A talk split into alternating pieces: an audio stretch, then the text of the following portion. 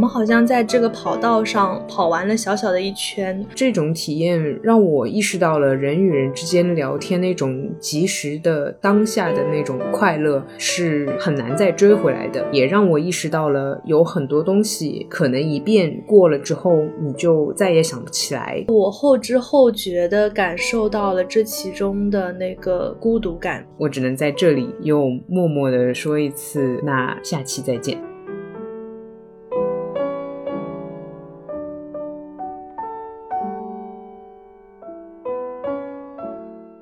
欢迎大家来到新一期路人抓马，这里是悠悠，这里是川。说一下，我现在满脑子里都在想的一件事情，就我们上周停播了一期，昨天还在跟川说，都没有人来慰问我们到底发生了什么。但今天好像就还有不少的朋友发觉我们停了一次，事实上是就觉得自己生活很没有意思，然后聊什么都一句话就可以解决。我觉得可能是我们俩的问题。嗯，好卡。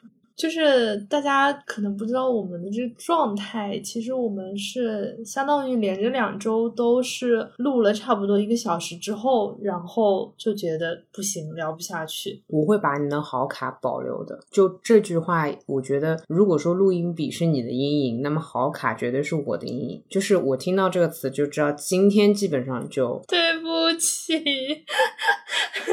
今天差不多就又要凉了，是吗？你听到我说好卡，然后我可以跟大家说一下，就是穿上第一二次开始说好卡的时候，那个时候我是特别的主动性的，然后我就会去抢救话题，会说那我们聊这个好不好？聊那个好不好？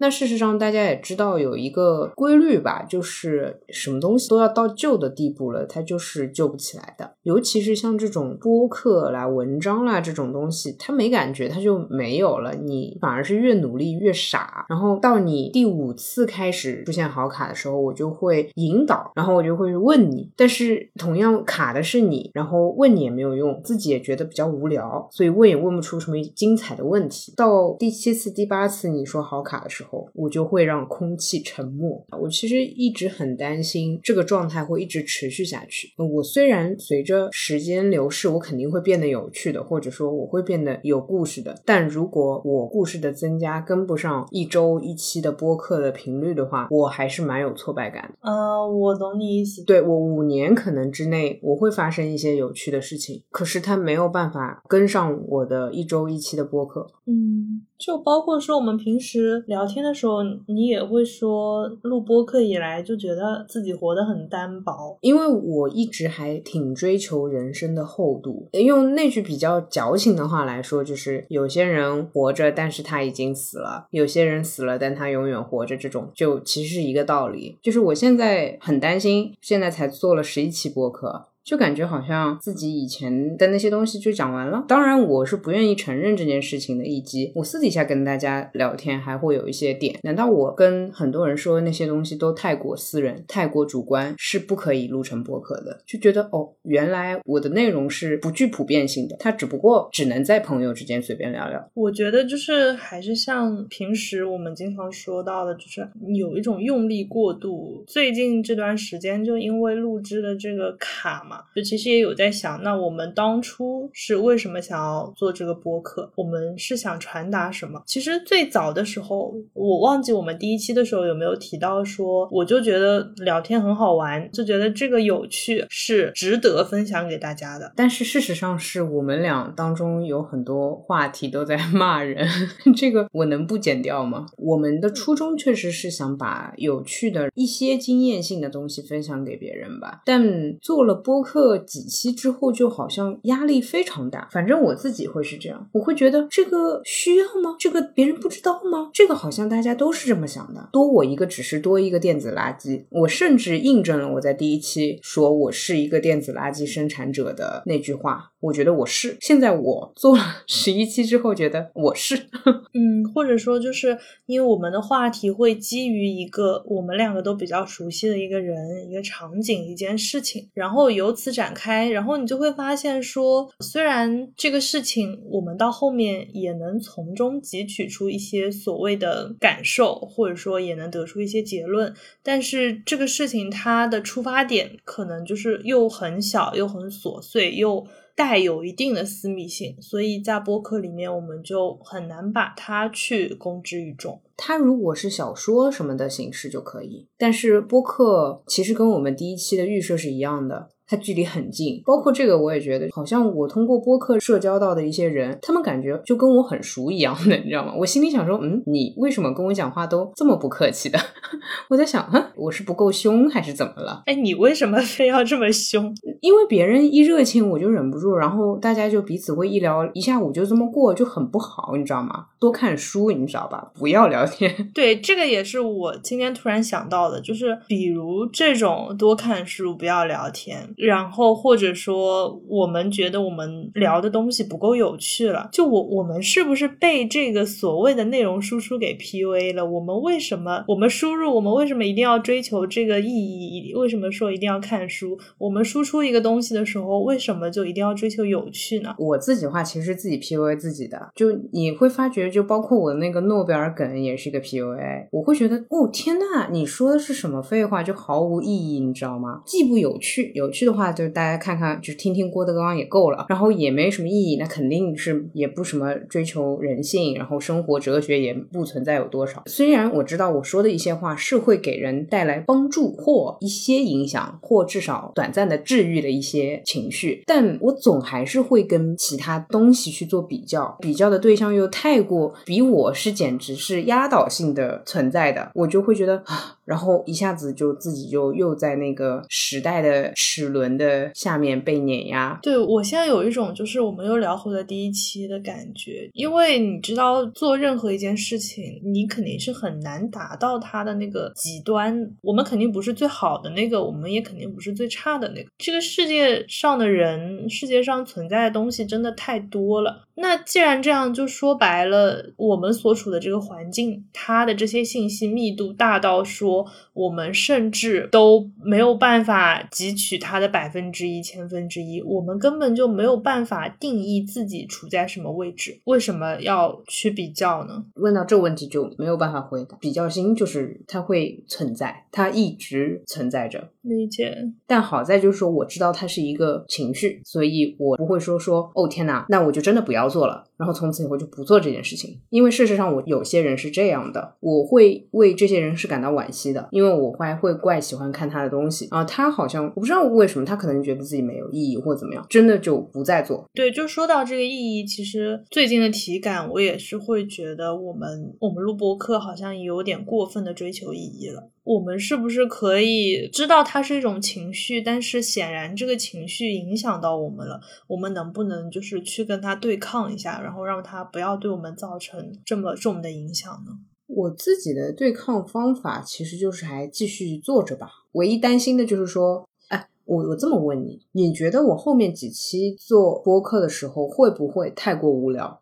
太过无聊？你的这个无聊是指就是不想听，就是并不想听对方说话。我的体感是这样，就是我觉得我们聊的这个过程没有之前起劲了，但这个聊的过程仅限于我们开着录音笔聊的这个过程。就是我的脑子里会另外出现一个人，你知道吗？他会说：“哎，那你现在讲个笑话试试看。”比如说，就讲到无聊的时候说：“那反正都无聊了，或者说反正可以。”剪，我现在要讲个笑话了，然后我就卡住，就是我讲不出笑话，所以我就一直觉得这个过程，就这个过分追求意义，就有那种用力过度，你越抓就抓不住。哎，是的，比起我们预设话题，我的录音笔能不能自己开开？就在我不知道的情况下，他就录下来了我们的对话。你需要别人写个程序，然后那个录音笔就像 Siri 一样。此刻悠悠和川聊的话题似乎很有趣，我决定打开自己，对吧？就这种。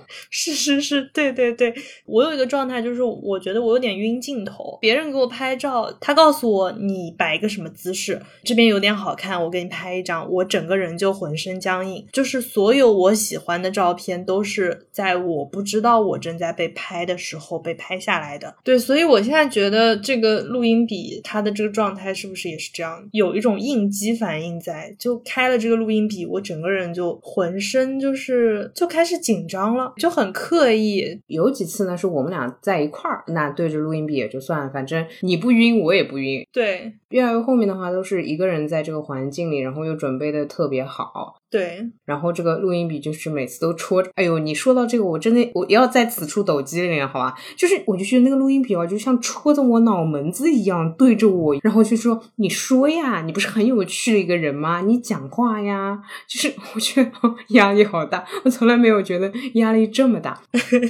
我现在要发表声明，我被录音笔 PUA。哎，我我想到一个办法，我们下次录音的时候开视频吧。我不要，那我宁愿对着录音笔。哎，你几个意思？你只要听过一期就知道，我是日常嫌弃你的，没关系。这件事情众所周知，没有问题。我现在有两个想法，第一个想法我已经开始实施中了，我是对着镜子在说话的。还有一个我刚刚想到的，就是你说有什么办法？就它录音笔能不能就是买那种小的装饰，就是什么耳朵啊什么的，我可以装在那个录音笔上，对吗？下次把录音笔藏起来吧，我要摆在比如说我不会看到的地方，就或者说我把它放在镜子后面。我我可能会买那种就是什么耳朵女生，哎，好像我不是 女生的那个发夹，然后发夹上面是面有耳朵的装饰，我决定夹在那个录音笔的那个录音笔的假发上面，然后我的录音笔就可能是只兔子，就是你懂兔子或者猫什么的，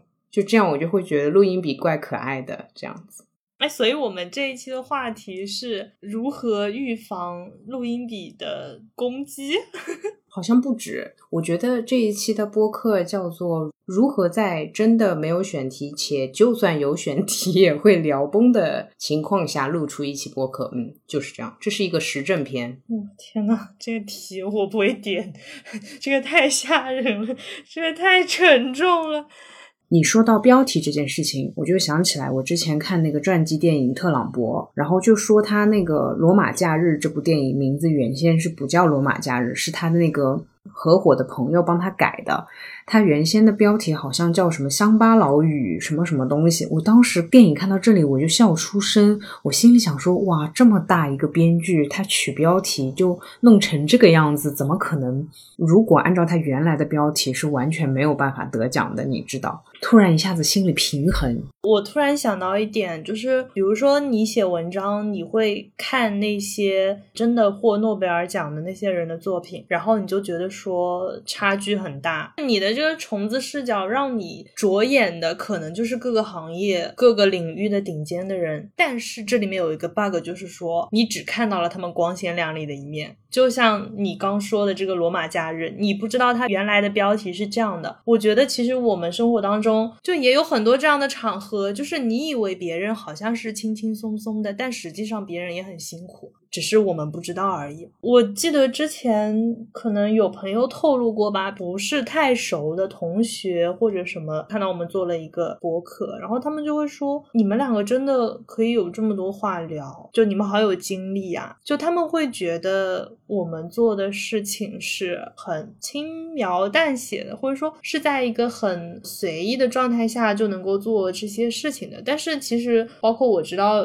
可能认识一些，我觉得是在。所有人的心里都是很闪闪发光的那样的一些人，但是就是你可能更接近他们一些之后，你会看到那些不为人知的辛苦。是的，所以这也是我会很喜欢看一些人物传记或者说八卦的原因。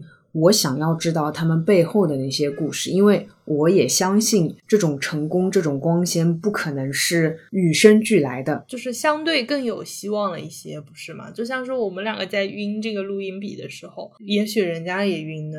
所以你这么一想，嗯，就会说，哎，我我有同伴了，反正连他都这样，那我这样我好像也没什么焦虑的。但是随着我对他们的了解越来越多，我发觉我与他们的差距不仅在于那一点点天赋，还在。于他们的那个努力。这也就是我会特别欣赏 hard working 这件事情。很多人看到背后之后，确实会觉得更有希望了。但这个希望的前提是你也许要每天五个小时坐在书桌前面写作。然而，我跟这些人差的可能就是每天五个小时乘以十年吧。我就觉得哇，这就是人类的力量，你知道吗？我觉得太美了。你这个美丽的强大，天呐，你你是本日鸡汤主播 第一名。聊到这边，我们能不能归纳一下？其实我们找到了一些原因，对吧？那你有觉得放松一点吗？我现在的放松的方法就还是无脑进行就好了，还是不要多去想，也不要多去比较，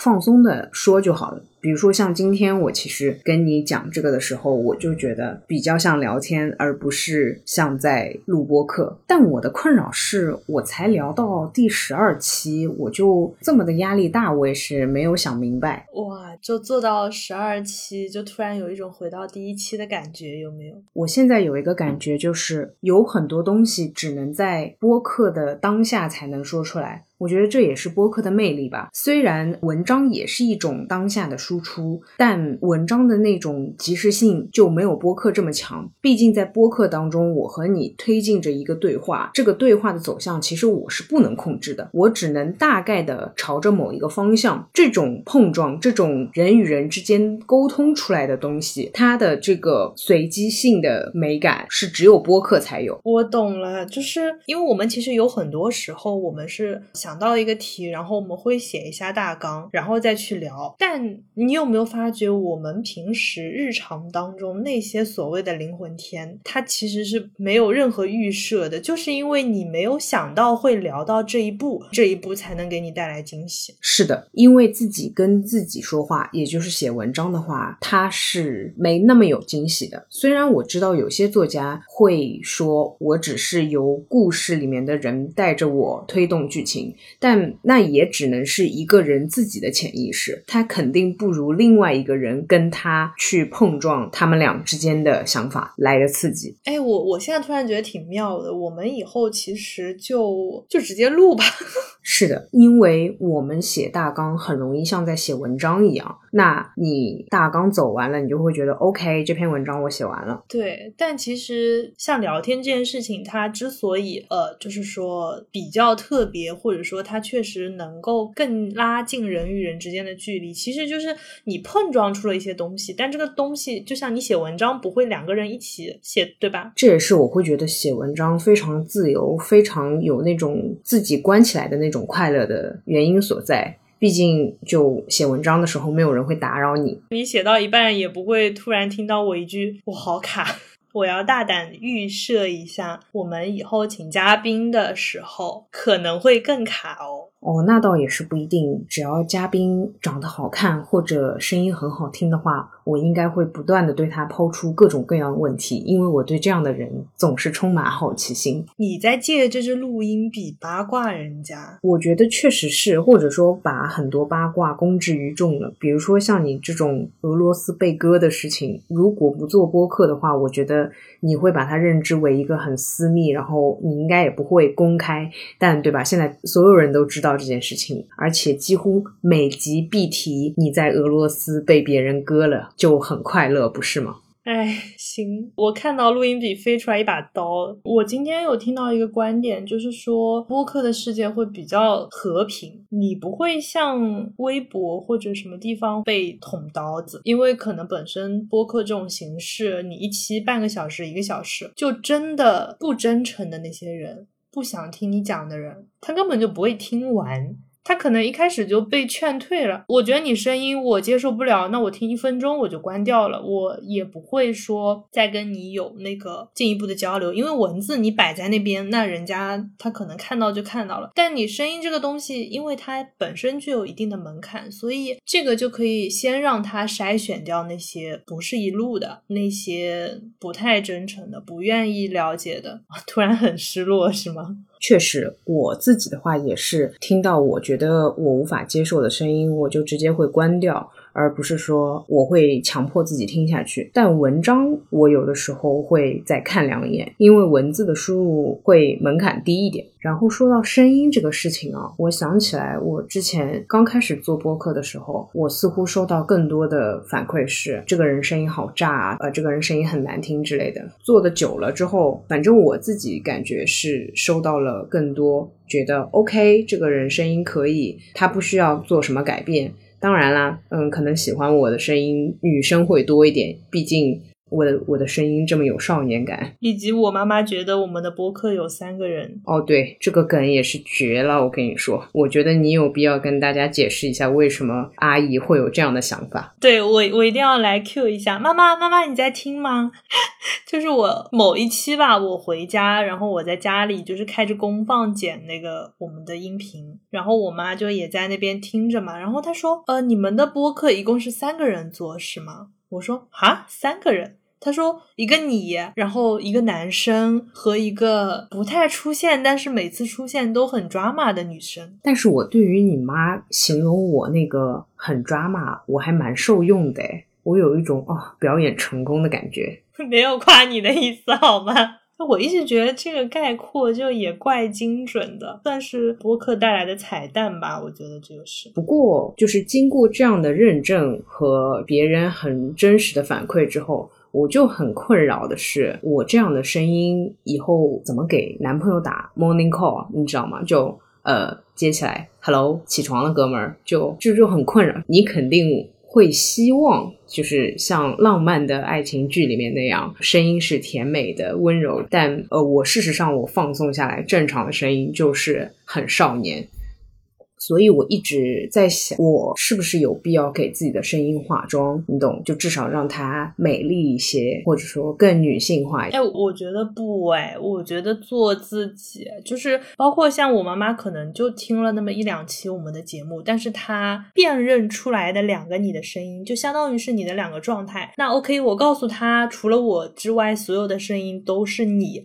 那他就知道了，你的情绪平稳的正常状态下，可能比较像男生。然后你发表一些 drama 的观点的时候，或者说你在情绪高昂的时候，你的声音就会变得很 drama。这其实是一个通过声音去认识你的情绪的途径。如果你给你的声音化妆了，你相当于关上了这扇门。不过你这么说的话，我明白你的意思。也就是说，如果我的男朋友接起来电话，听见我的声音非常的，或者说异常的温柔，那他应该担心这一天都不好过。过了，然后只要他听见还是那个少年的我，他就会觉得啊，好安心啊，今天还是平平无奇，但是有波澜不惊的一天。对对对对，就是 哦，还是我的女朋友，没有被绑架。就是大家信息传达的时候更加直接一点，因为你不光是你说的话，就你的语气、你的声音状态，其实也是你的信息的一部分。那我觉得其实今天的状态还是比较轻松。松的对，今天就会比较像我们两个日常聊天。我觉得也是做播客这么久以来，好像又重新回到了当初比较轻松的一个状态。不过我每次聊到很轻松的时候，就会担忧会不会太无聊，或者说嗯就很吹水。不一定吧，因为其实这边也可以说一下，就是第十一期我们的那个上半年复盘的那一期，就意外的对我来讲真的蛮意外的，因为我会觉得那一期就很随意，但是这是收。到正面评价最多的一期，然后也是我们历史十一期以来播放量最高的一期。就这一期可能已经超过了另外的十期的播放。所以我现在在想，我们是不是进入了一个误区？就我们好像总是在追求我这一期要出什么样的方法论，要出什么样的干货，要输出什么有价值的观点。但可能大家也许就听个好玩，听个轻松，听个愉快，是听个响，是吧？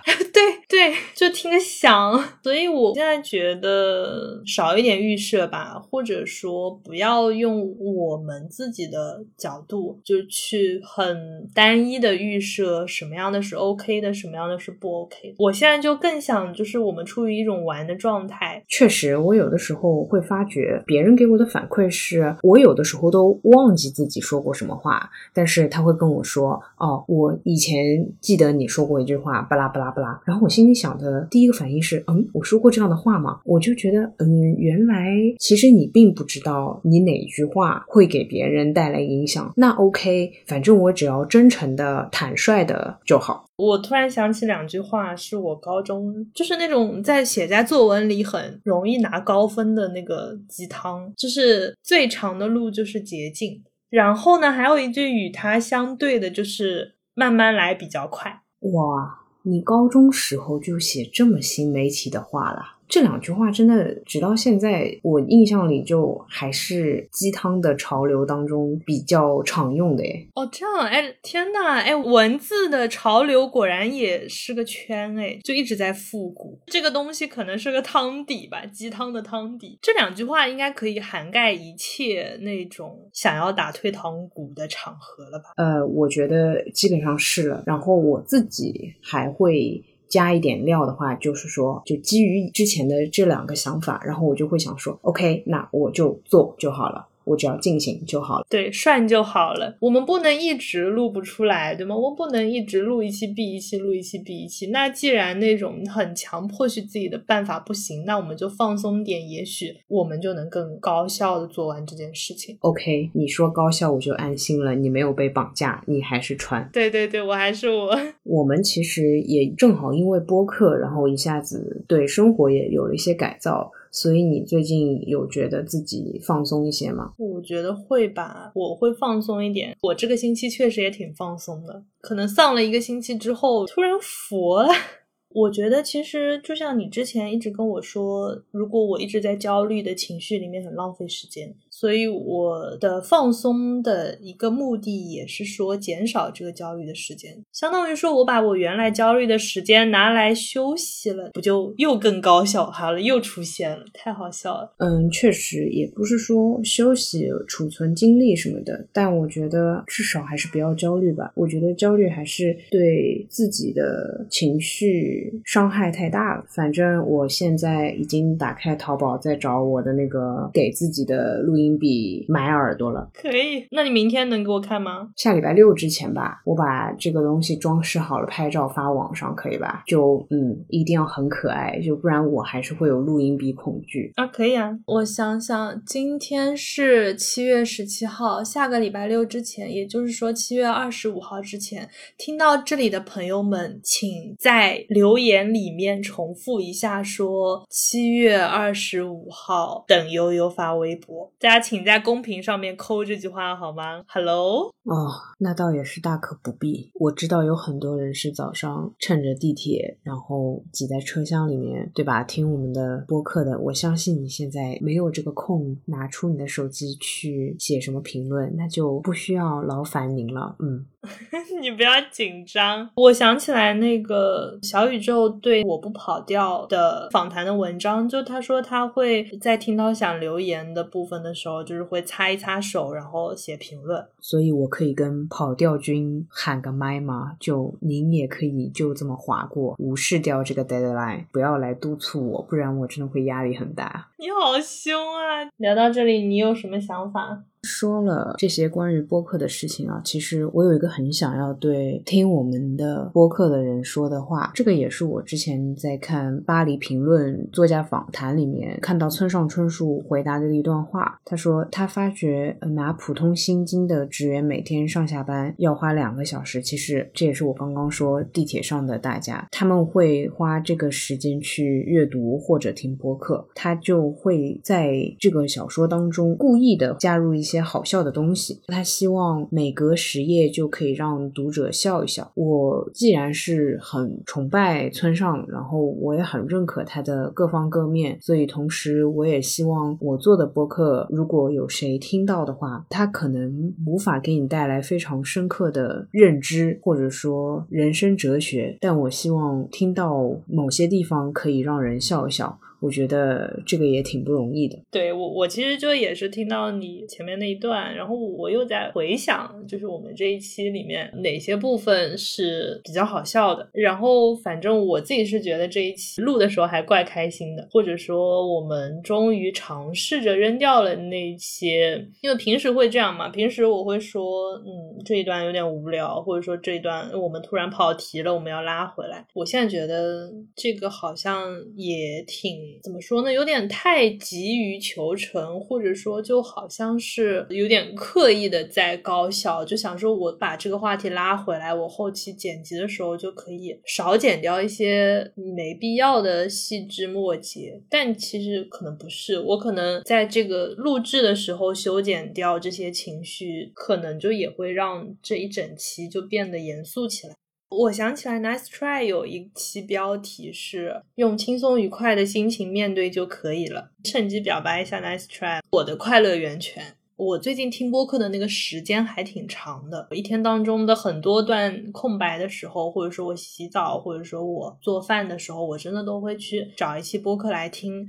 但是我确实可能还是出于一种信息输入的一个需求吧，就我有时候会真的去搜一些我比较想要了解的领域，就想要找一些我能学到东西的话题，这样去听。但是最放松的时候就是听 Nice Try 的时候。不管你是什么类型的，非常干货的，非常知识型的，或者说就是听大家聊聊天，其实各自都有各自存在的意义吧。所以我们也真的不用用这个东西绑住我们自己，以及说能拿诺贝尔的跟拿不到诺贝尔的也都有存在的意义，不是吗？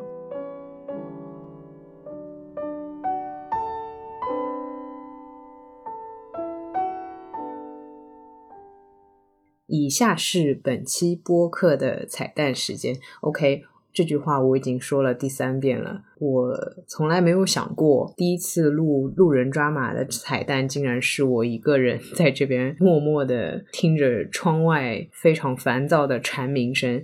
现在是下午一点三十二。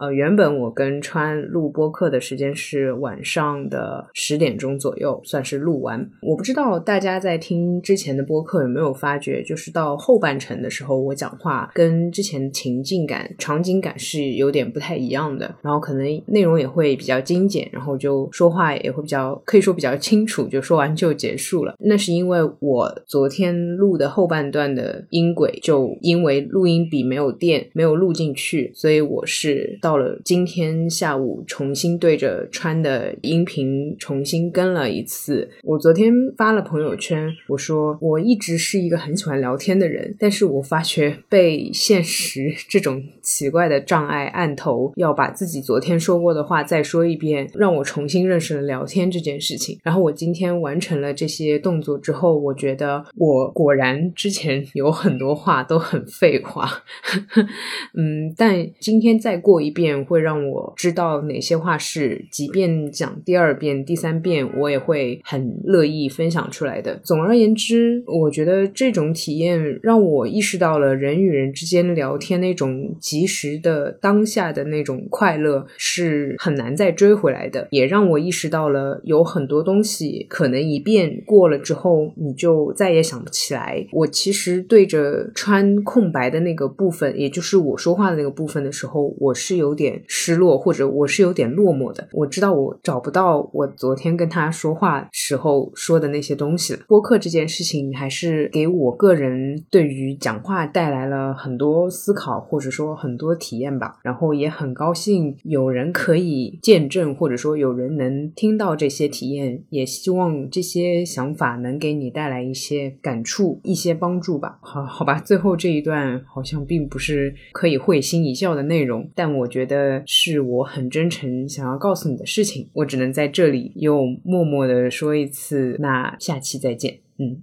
呃。如果你听完了前面悠悠这一段独白，或者说如果你有 follow 我们的微博的话，你一定知道这一期发生了一些什么事情。其实从我们录制的那一天，就是星期五晚上，到现在是星期天下午两点半。这几天因为这件事情，我其实感觉有些在重新思考做这件事情的意义。这其中也包括我昨天晚上回到家之后，悠悠传来了一个粗简的工程文件。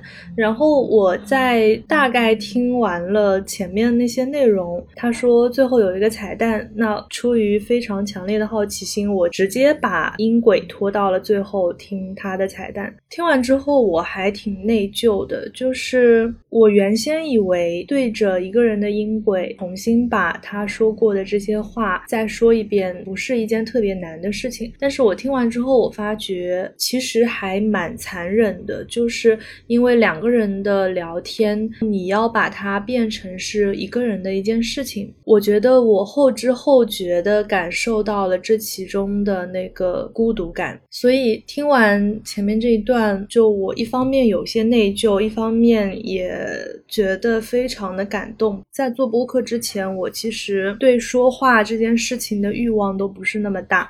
我会更喜欢拍照，更喜欢写文章，以这种看起来没有那么主动的方式去传达一些我的想法。这里面有一部分原因是性格使然，肯定也存在另一部分的原因，就是我在与人沟通的过程当中，收到了很多不太好的体感，或者说两个人的频率没有办法对上。那些答非所问，那些轻描淡写，那些不太恰当的、不合时宜的对话。他们好像变成了一种收敛的能量，然后沉淀在我的记忆里面，让我对和人聊天这件事情就没有太大的兴趣。至于前面悠悠讲的，我们聊天的这个及时性，跟两个人聊天的这个状态、这个情境，是过去之后就再也找不回来的。但我想说的是，其实很庆幸吧，因为可能因为这件事情，让我们有可以开启一些灵魂天。的机会，让我们可以彼此更加认真的、更加同频的，愿意去讨论一些事情。这个人和这个契机和这个机会，都让我觉得很珍贵。所以在我们的播客进行到第十二期的时候，我突然有一种，我们好像在这个跑道上跑完了小小的一圈。那当我看到十二期之前的那个我们的影子的时候，我觉得。很感慨，也很感谢。就是当我再次来到这一圈这个起点的位置的时候，看到了一些同样的在这条路上行走的路人们。所以说的矫情一点，就是因为我们做了这件事情，因为有大家的收听，这才让我们拥有了很多值得被记录的，或者说哪怕面临了一些突发情况，我们也依然愿。愿意去把它重新捞起来的，以及未来想起来会回味无穷的这些瞬间吧，真的非常感谢。OK，那说到这里，我前面剪掉了那一段 ending，是因为我其实害怕大家听到那个 ending 就会把这个节目给关闭，就是以为结束了。那现在到这里是这一期真的是要来到尾声了，嗯，还是要重申的是，我们的播客现在已经上架的平台有苹果的 Podcast、网易云音乐的主播电台、喜马拉雅、小宇宙，也可以去路人。抓马的置顶微博，复制我们的 RSS 链接，粘贴到你常用的泛应用平台来订阅收听我们的节目。如果你有任何想说的话或者意见反馈，都可以给我们写邮件，我们的邮箱是 dramaboy at 幺六三点 com，也可以添加我们的微信，这个也可以在微博置顶区域找到。那这一期到这里就真的是尾声啦，然后我可以非常确信的告诉大家，下一周一定会再见，然后我们也一定会互相陪伴，走更加远的一段路。拜拜，拜拜。